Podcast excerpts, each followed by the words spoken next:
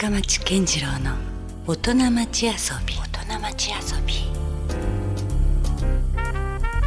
さあ、えー今週ですね遊びに来ていただいたのは、えー糸島新聞社の代表取締役社長生竹徹さんです。どうもよろしくお願いします。よろしくお願いします。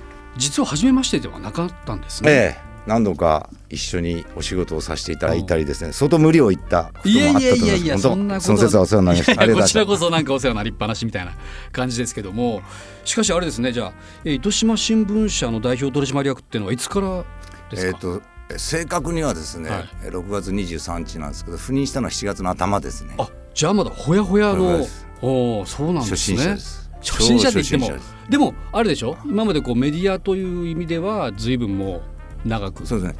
学校卒業して、はい。あの西日本新聞社ってところに、えー入社してですね、それはいが三十数年、あえー仕事をして、はい、その後ですね、えっとうん、西日本リビング新聞社って会社とありますね。はい。あと新聞折り込みはその西日本新聞総合折り込みってとこはい。にも行ったんです、うーん。社長で2回ほど。はい。でその後直近はあの西日本新聞の東京支社長をやっていて、はいまあ、じゃあある意味別に今回糸島新聞社に行けと言われてもええ。別になんか分かりましたぐらい簡単な 感じだったんですか？あのまあ糸島新聞に行くということを全く想定していなくてですね、うん。ああの、えっと予兆とかも全くないんですか？ないないないないんですね。でそもそもそのえっと糸島新聞社というのは昨年、あの西日本新聞グループとして一緒に仲間になった会社で、えーその経過っていうのは本社から来る、うん。まあ、東京支社いましたんで、ん。本社から経経過みたいな報告があるんでそれ見て、ああそうなんだと思ってたうん。わけで行けって言われて、うん。えっってのはありましたね。なるほど。まあじゃあこれからねまた今からそのどのくらいの期間 またねそこにいらっしゃるかえわからないとえはいええやっぱこうあれですかこうフレッシュな気も気分にやっぱなるんですかそういう新しいまた環境だと。えおそらくみ皆さんそのそうでしょうけど職場が変わると、うん。まあ、ある程度リセットされた感じになって、さらにちょっとやる気が少し出るみたいなところがあ当然るんだろそうれまでの人間関係とまた変わってねね。また新たな人とのええ。出会いとかもあるでしょうしね。うん。すで、まあ、今回の場合はその僕は住まいごと引っ越したわけですから、公私ともにってとこがあって、うーん。それはそれ糸島にも？え住んでるんですよ。あ。もうそれはご家族で一緒に、いや一人で、あ単身ですか、えおおなかなかそれはまた微妙な。えなんちゃって単身ですけどね。近い近い近い。でしょだって。近い。でも僕は通えますもんだ筑紫野市に住んでるんでか通うのしんどいんですよ。筑紫野市からだったら微妙に遠いか、えうん。ここではですね、ええ。どういう感じで今までこうお仕事に向かってこられてたのかなっていうのもちょっと興味があるなと思ってるんですけどね。え。うん。あの僕新聞社に入りたいなと思ったのは、小学校の頃なんですけど。早いですね。熊本でうん育ちましてですね、うん僕の仲のいい友達のいとこがうん熊本日新聞社ってところに記者をしていてですね、はい。でその仲のいい友達近藤真也君っていうんですけど彼と、うん。えー子供2人でうん初めてちょっとした旅に出るっていうんで、はい。えっと、海の方に潮干狩りに行ったんですね。でたまたまそこにそのいとこのお兄ちゃんがうん。熊日の記者として勤務をしてて帰りがけパトカーに乗せてやるってう。いうんパトカーに乗せてもらって。でサイレン鳴らしてもらおうかっていうんでサイレンビューッと鳴らして駅まで送ってもらったことあるそれ結構やばい感じですよ。今だともう今だともうまずいですよ まだこうほのぼのした時代というか40年ぐらい前ですからねあまあそんなことを許され許された時時代ですね。うん。こう新聞記者ってかっこいいなと思って新聞記者になりたいなと思ってそういう原体験があって。そうそうなんですうん。でまあいろいろあってうん。一応大学のね新聞学科に入ったんですよはいはい。で学んだって学んでないんですけど、うん。えーまあ、えーそこでそう、ね、学生時代は山登りをしてたんですうね、ん。だからゼミとかもクビになっまあゼミ出れないんでクビになったりなんかしたんです、でも新聞学科卒業して部活的なことでグラブみたそいうなですねあの山岳部に入ってですね、はずっと山登りをするんですよ、うん。もうそしたらそうですね。年間100日ぐらい山に入るんで、うん。大学行かないじゃないですか。そうそうなんですそうなんです。で今度ゼゼミ。今夜やったらお前先生がクビって言おうよっていうのを一つ出て聞くけどその次もまた山に行く予定があるんで、でもそれサークルじゃなくてちゃんとした部活なわけですからね。そうですす。すごいことですよね考えてみたらね。そうですよねだそうじゃないゼミもあったんですけど一応僕もその新聞学科に入って、うん。まだまだ新聞社入りたいなと思ったんで、そのうん。あのマスコミ系の,、はいえーのゼミに入ってたんで、うん先生はね A 新聞社の OB だったんですけど、うんうん結構真面目な人でそういうこと許してくれなくて、うんうんクビになったんですけどね。じゃあその葛藤があったんですね。その山登るか。いやいやカットない。もう選択肢はないですからね、うん。選択肢はいや行きませんってわけいかんですから、タコ部屋みたいなもんですから。うん。まあ、でもある種こう、まあ、子供の頃のその原体験からこう初子貫徹じゃないですけど。そうね。で入れたんですよね、なんとなくはあえーどういうばっかいろいろ入れて、うん。で楽しく本当に楽しく仕事をしてきたなと思いますね。うん。でまあそんな感じでそのうん。新聞学科といえ新聞についてと深く学んだっていうことでもなくですね、うん。そういう能力もないんですがあの特に新聞も全国紙と地方紙というのがあって、うん。まあ、朝日だ読売だ毎日だっていう全国紙はいというのは日本中に、うん。えー新聞が出ていて、はい。日本全体のことをというのがうん。メインになるんでしょうけど、うん。我々は福岡に本社がある地地方紙といわゆる、うん。はい。えーカテゴリーに入るんですね。で地方紙っていうのはその地元にどっぷり使って地元のために、うん。あるいはその地元から日本を見る世界を見るというようなスタンスなんで、うん。あの地元の人とのお付き合いを深くしていくというのが一つのおやるべきことで、はい。その中で僕あったんでしょうね。うん僕は何の能力もないですけど、うん例えば、えっと、料理が上手な人とうん野菜を育ててる人をくっつけるみたいなことができるわけですよ。うん。いろんな人を、い。僕が僕は料理が下手だし、うん。あの野菜も作ってないし肉も育ってないけど豚も育ってないけど、その人たちを知っててくっつけるみたいなことを、うん。あのまあ立場上新聞社っていうのはそういうのをやりやすいんで、うん。まさにメディアってそうですよね、まあ、ええそうなんです媒介者とそうか。うんだからそれでその、その戦場で仕事をしてきたなと今思えばですね、うん。思いますね。うん。じゃあまあそういうなんていうんですかこう新聞社の中でもそのいわゆるこうどっぷりとその地域に、まあ根ざしてそうですね。でいろんな人たちとこう出会いながら、えであこの人とこの人をくっつけたらちょっと面白いんじゃないかとえか、えそういうようなお仕事をずっとされてきたみたいな感じなんですか？あ、この人とこの人をくっつけるというよりは、うん。何か課題があった時に、うん。この課題を解決するのに、うん。こういう能力を持ってる人がいると解決できるだろうな、むしろ課題が先かもしれないですね。ああなるほどね。課題があってこの解決をとても自分じゃできない。新聞社だけでもできない、うん。うん。という時にあこの人とあの人が一緒に手伝ってくれたらできるよなみたいな感じにな,、なっていくんですね。うん、まあ確かにそれもすごい面白いですよね。ええ面白い。そのまあ例えばじゃあ天神という町にええこういう要素がないから、そうですね。じゃあそれを何とかしようとした時に、まあだから本当はもしかしたらそれってあの新聞社とかの仕事じゃないかもしれないんだけれども、でも実はそういうなんだろうこうやっぱ地域に根ざしているメディアっていうのはそういうとこになってたとこってありますよね。そうですよね。うん。いろんな人を結びつけるというのでは、うん。うんあの天神のクリスマスへ行こうというイベントをやったことがあって、うん。でまあ当時その商業施設はそれぞれあの独立をして集客をしていったり、うん。え PR をしていったりするわけですけども、うん。おそらくトップ始め一番最初銀座だと思うんですけど銀座のうん。デパートがうん。三越とか高島屋松屋とかが、うん。あの七夕にうん。銀座においでよってキャンペーンがあったんですね。うん。これは通常競合する百貨店デパートが一緒にキャンペーンを張るって今はありますけど、うん。当時ない結構ライバル同士ですからね。うんありえないことでそこでじゃあ天神に来ようというのをそういう枠組みできないかなと思って取り組んだことがあったんですね。うん。で当然ここのエリアは、まあ、西鉄さんは家主だったりしますよね。で電車もバスもあるし、うん。で交通事業者と商業事業者と、うん。あと行政とうん。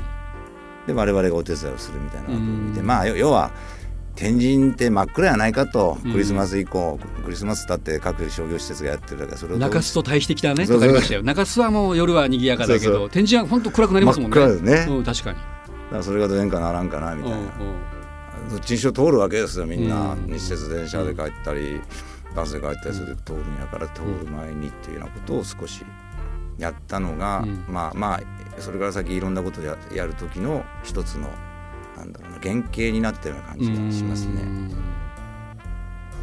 それをじゃあえ生竹さんが実は仕掛けたから今も夜になったらあのクリスマスシーズンとか、まあ、イルミネーションが灯ってますけども、えーいやそれはおこがましい。もともとその頃、うん。あのウィウィーラブ天神か、はい。今も天神もちろんありますしね。うん。えーあれの原型がが。西鉄さんの社内の中にあったんですよもうすでに、はい。うん。社内今あの西鉄さんから外に出て大きく広がってます。けど、いろんな商業施設もね社内に巻き込んで。天神委員会かな、はい、っていうのができて、うん。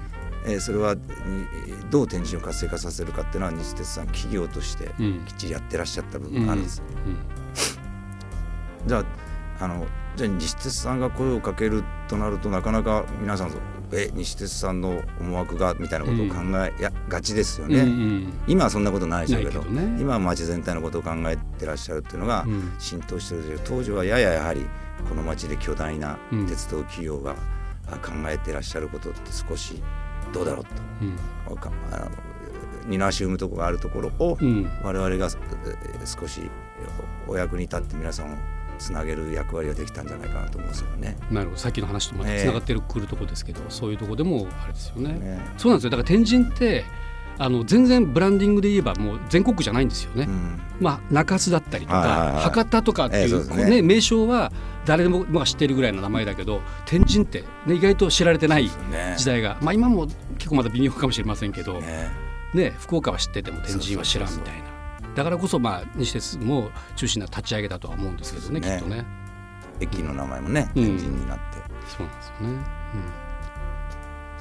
まあ、結構変わってますねじゃあ街づくりというか。そうですね。変わってるとまあその表面的なもんだけですけどね表面的なお祭りの部分で少しお手伝いをすることができてこれこれは僕一人だけじゃなくて、うん。当然我が社の人間の他のメンバーも含めて、うん。えー取り組んででもそうすることによってまたその最初話しました地方新聞社っていうのは地域の中で皆さんと一緒にいなきゃいけないというのがうん。最大の命題ですけどそれができるんですよね、うん。この町でイベントやると。うん。そこで、えー人生なんか、えー群衆整理したりとか、うん。あのゴミを拾ったりすることも含めて、うん。皆さんと一緒にやっていくこと、まあ当然打ち上げの酒もそうなんですけど、うん。うん。そういうことをやっていくとっと深くなってくるなと思うんですけどね。なるほどねさあ改めましてね糸島新聞社の代表取締役に6月からえ就任されている雪竹徹さんなんですけどもこれ名称を拝見してましたら、ええ大正6年創刊なんですねものすごい歴史がありますねちょうどね今年が創刊100周年です。100周年、ええ、1917年ですんで。これまたどえらい節目に社長に就任されたんですねそうなんですよね。100年っていうこれミレニアム単位のそこに立ち会えるってなかなかないですもんね。ねえびっくりし100年ですもんね。うんどうでした？じゃあその実際糸島そうですね。行新聞社。ってみて行ってみてっていうかまあ行く前に少しあの予習をうんはい。えっとしたんですけど、うん。この大正6年っていうのは、うん、1917年ですけどどういう年かっていうと、うん。えっと、第一次世界大戦が4年目なんですね。4年目に突入する。そんな時代ですね。うん。で、えー当然欧州は疲弊するわけですね、うん。あの戦場になるわけですから、はで生産能力が落ちていくっていう時うに、んちょっと離れた極東うのん。日本にいろんな注文が来るわけですよ。うん。でそこでアジアまあ当然欧州にもいろんなものを持ってってん作って持ってったっていうんですごいあのバブルと言いますかすごい景気良かったんですよ。うん。でよく「なんとか成金」ってうん。聞くじゃないですか。うん。であの例えばその料亭でうんえー宴会した後に、えー玄関が暗いからうん。100円札に火をつけてうん。書き物を探したみたいな。すごいです。そういうお金にですか？そういう時代なんとか成金って言ったんですよ。それは、えー鉱山成金だったり糸の成金だったりいろいろ生まれたんですよ。うんで日本中はそうやってうん。景気。まあある種のこう軍需産業がまあ盛り上がったりそうですねとかっていうこと軍軍需というよりはむしろ日用品みたいな形だったらと思います。はいあとエネルギーですね。石炭ですね。あででもそうなると、あうん。バブル期の記憶がある方はあれですけどすごいお金持ちお金があるところにあるけど、うん。普通の人例えば給与生活者はうん。変わらんわけですよね、まあ庶給料はそんな。に関係ない。となると格差が広がっていくうん。うんで特にエリア的に糸島はその、まあ、農業漁業中心のエリアなんで、恩恵を受けなくて、うん。周辺の好景気から、えー取り残されてるというような危機感を抱いた糸島出身の人がですねうん新聞作ったんですよ。あなるほど。それ個人が立ち上げた個人ですね。まあいわゆる豪農というか町の名士のご子息なんですけどうん。まあその人その人は東京で農学を学んでうん。帰ってきて、さっきみたいな危機感があったんで、うん。えー作ろうと。でもともとの糸島農業新聞って言ってうん。農業でうん。いろいろその技術から肥料とか作り方とか苗の育て方とかそういう技術を、うん。えー導入するあるいはその相場を見ながらどんな、うん。あのー農作物が高く売れるかみたいなことを、うんえー伝授していく皆さん学んでもっと豊かになりましょうよというところでスタートした新聞なんですけどね。うん。だからまあきっかけでまず立ち上がった新聞だったんですね。だから作ろうと言った人も、そこで資金援助ってまあ株主に、うん。株主じゃないですね。みんなで資金を出した人全部糸島の人なんですよね。うん。で糸島の人たちがうん。自分たちのお金とうん。労力。それと読者になるっていう,、うん。っていうことも支援することですからね、読者も糸島の人。うん。当然まだ時代で言えばテレビとかもないですし、ねそうですせいぜいラジオがあるかという時代、えましてやこう地元のね、ええ。そういう情報なんていうのはそんな共有できるつてがないわええ時代ですよね、つまり、ねうん。まあここまで100年間続くっていうのはすごいことですよね。だから僕その100年続いたっていうのもすごいなと思うんですけど、うんうん実はそのうん新聞統制法というのがあってですね、うん。翼産会とかよくあ言うじゃないあはいはいで。要するに紙だとかインクが非常に不足したんで、うん。えー一県一紙うん。一つの県で一つの新聞にしましょうよっていうんで、いろいろあった新聞を統合していくんですね。でそれは紙だインクだっていうけど実は、えー情報国としては情報を統制かしやすくなるようにということで、糸島新聞も廃刊になるんです。あそういう時代があったんですか？えー昭和16年かな。なるほど。で、えーそれで廃刊になった後20年に再刊してるんですようね。ん20年でもう戦後すぐですよ。本当ですね。紙がないインクがないっていうのはその新聞統制法ではあの廃刊された時よりもっとなかった時代だと思うんです。うん。お金もない時代。そうそうそう、う。んうん。その時にねやっぱ再刊をしてるん。です、4年間休んでやっぱ新たにまたそこでそれはあれですかね。こう皆さんのニーズがあったんでしょうねきっと。そうですね。やっぱりすごくあの復興してほしいとか。そうですね。だからやっぱりその再興した人も、うん。その大正6年の立ち上げメンバーの一人なんですよね、うん。がやはり、えーやっぱりいるんだということで、うん。あれおかみからやめろって言われたからやめたけどやっぱりその4年間ふつふつとかんなんかキープしてたんですよね、うん。そういう気持ちを。で一人じゃなくて、うん。周りの人たちも。うん。その再刊したのがまあ創刊も素晴らしいですけど、うん。それ以上にあのエネルギーがましてやその時代ですかかかったんだろうと思いますけどね。なるほど。でそれからです。うんで糸島っていうのもその今でいう糸島市じゃなくて今宿とかあそこら辺を含めた旧糸島郡といううん。呼んでるとこで、うん。そこまあ、が糸島半島が全体すっぽりはまってるぐらいのそうですね時ですね。じゃあ。あれ発行エリアで部数が1万ちょっとですうね、ん。ただすごいですよその。うん。大体床屋さんとかね、うん。喫茶店とかね、うん。糸島新聞が置いてある大体あるんですね。愛すまあじ地元にはもう本当にじゃあ愛されてるというか地元じゃ糸島新聞って呼ばれないんです。なんていうんですか？糸新さんって糸新？まあ略は略ですけどね。寿司屋みたいでしょ。ん寿司屋が魚屋みたいでしょ。西日本新聞を西新とは言わないですよね。本当ね糸新って言われたらお店みたいな糸新さんって言われて俺か？俺のことか？みたいうん。まあでも愛されてる証拠ですよね。なと思いますね、相性があるっていうのはねきっと。やっぱ自分たちの新聞だというふうにあるんでしょうね地元にいらっしゃる方は、うん。で親子3代みたいな3世代うん。で住んでらっしゃるところも多いんでそういうお宅には大入ってますね。は地域に本当にねもうちっちゃな記事が載ってるわけですよ、うん。子供のうん。子供のバレーボール大会とか野球大会とかです、ね、い誰が勝ったとか。そうそうそう。二塁打打つと名前が出るんですよ。いいですねなんかそれ。そういうところがやっぱり、うん。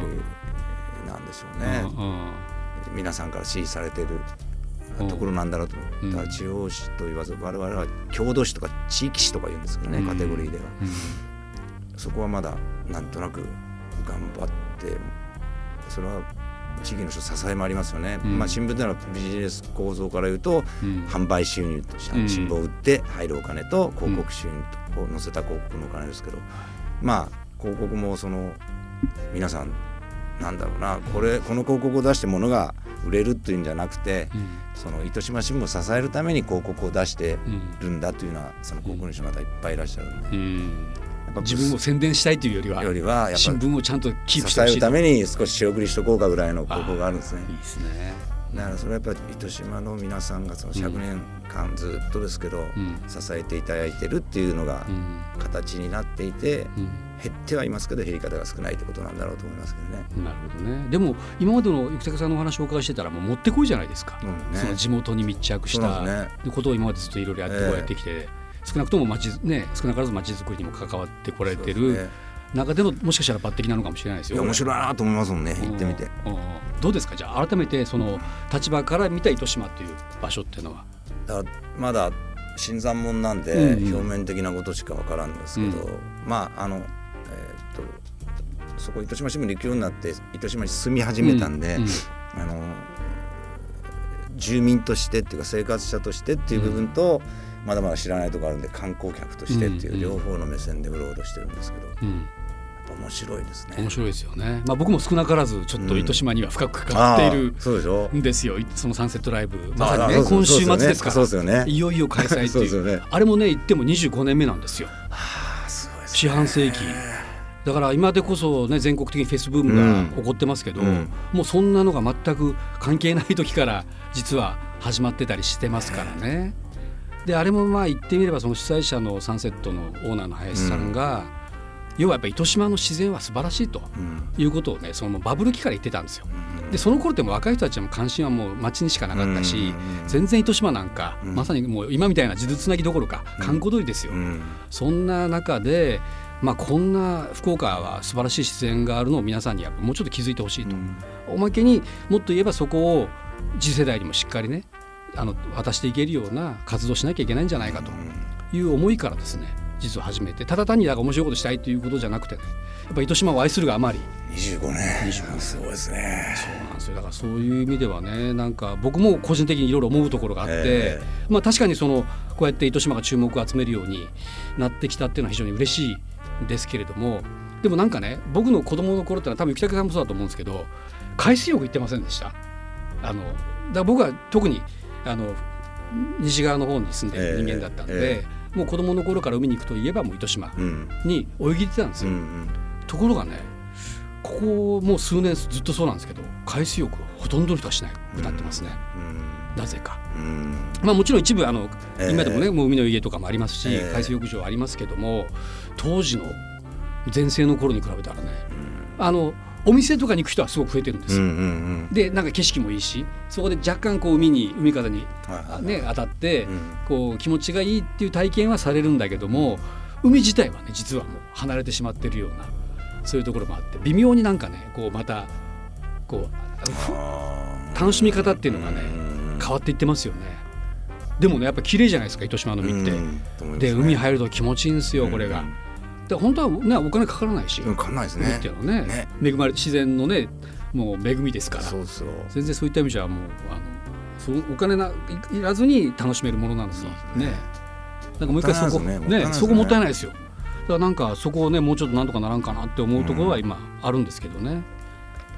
あとあれでしょ？う雪竹さん的に思ってらっしゃるのはその前原エリアとそうですね。糸島の今海側ってまた全然こうね。活気が違いますよね。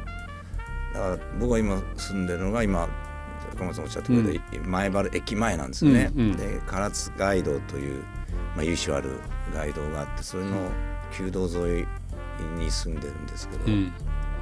そこ本当いい風情なんですよ、うん。いい風情でよく商店街のシャッター商店街っていうじゃないですか、うんはい。でそれを通り過ぎて、うん。むしろもう駐車場うん。がいくもういくつかの建物が取り壊されて駐車場になってうるんですよね、ん。ただまだその漆喰のお残ってますよね。建物が残ってます、明治時代からなんか残っているような雰囲気の場所だったりとか。でそこを活用したレストランが1軒だけ。ありますね。古材の森っていうのがあるんですけど、はい。それ以外は実際今店舗として営業してらっしゃる部分もあるし、建物残ってるんですよね、ただうんこのまんまじゃね、うん。せっかくのあの通り由緒あるっていう歴史がある通りで残っている建物をもう少し活用できたらいいのになと思いますよね。ねそこはあれじゃないですか。生竹さんとしてはうずうずするというかそうね。なんかちょっと力発揮したいところじゃないですか？だから僕は何もおそらく知らないんで、うん。そういうことを考えてらっしゃる人いっぱいいると思うんですよね。うん。それは元々の人もそうでしょうし、うん。新しく来た人もそうでし。ょうし、うん。だからそこら辺で何かまああの我々は糸島あにうんある新聞社ですから、うん。何かお役に立てることがあればいいなとは思いますよね。ね、それこそ媒介者にまたええ。なれるようなえ。役どころがきっとあるような気がしますけどね。実際そういうグループいっぱいあるんですよ。うん。ちょっと聞いただけいやだからポテンシャルありますもんね、うん。前原だって今までこそ今おっしゃったようななかなか厳しい現状ではあるんだけどもでもあここもうちょっと活用したら、ね、もう一回ちょっと、ね、火がつくんじゃないかみたいなねね。とこはいっぱいありますよね。うん、で糸島新聞に関して言いますとこれ毎週木曜日に発行されているということですね。これどうやって読めるんですか？読んでみたいなと思った人は。基。本的にはあのもう申し込んでいただければいいんですけど、はい。実はそのう西日本新聞の販売店さんが配ってる分と、うん。我々独自の配達スタッフさんが配ってる分と、はい、あとはですね郵送というのがあっあて郵送もあるんですね。ええあの、日本中、まあ、はいい言ってみれば世界中、はい。えっと配れますんで。う。んということはじゃあ糸島新聞でホームページとか検索ええ。すれば、していただければ。手に入れる方法がえ出てるわけですね。結構ねあの糸島出身の方で東京で撮ってらっしゃ、大阪で撮ってらっしゃる方とかああなるほど。海外で撮ってらっしゃる方もいるんですよ。うん、逆に離れた方がそのふるさとのことが気になったりとかね。で週に1回ですんでね、うんうん。そっかそっか。まあ、あの記事の内容の一部はですね、はいホームページでもご覧になれますんでまずこれ覗いてみてください。一回ちょっとねご覧になっていただいて、定期購読するなりはいしていただければと思います。では来週も引き続きはいよろしくお願いします。よろしくお願いしますありがとうございました。Love FM Podcast. ラブ f m のホームページではポッドキャストを配信中スマートフォンやオーディオプレイヤーを使えばいつでもどこでもラブ f m が楽しめますラブ FM.co.jp にアクセスしてくださいね Love FM Podcast.